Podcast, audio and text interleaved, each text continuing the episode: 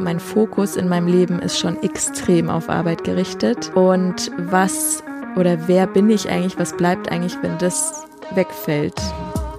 Ich war genau dort, wo ich sein wollte. Aber ich bin dauerhaft über die Grenzen gegangen. Ich hatte mir keine Pausen gegönnt und dann war halt der Punkt da. Der Schalter wurde umgelegt, mir wurde gesagt, nö, stopp, es funktioniert nicht, du kannst es nicht mehr.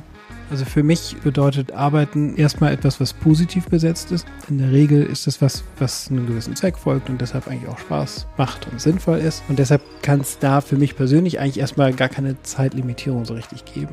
Wenn ich nicht zur Arbeit erscheine, dann geht die Welt unter, aber unter Garantie und ich bin schuld. Diese sehr, sehr harten, krassen Aussagen, die aber gefühlt werden, also die werden real existierend gefühlt und zum Teil auch geäußert.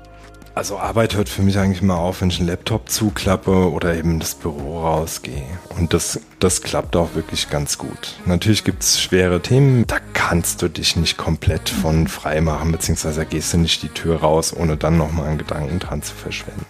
Also so ein Moment war, also ich habe 3 Kinder und ich habe eine andere Mutter auf dem Parkplatz getroffen. Und ach, ihr habt jetzt 3 Kinder, ja, dann arbeitest du ja nichts.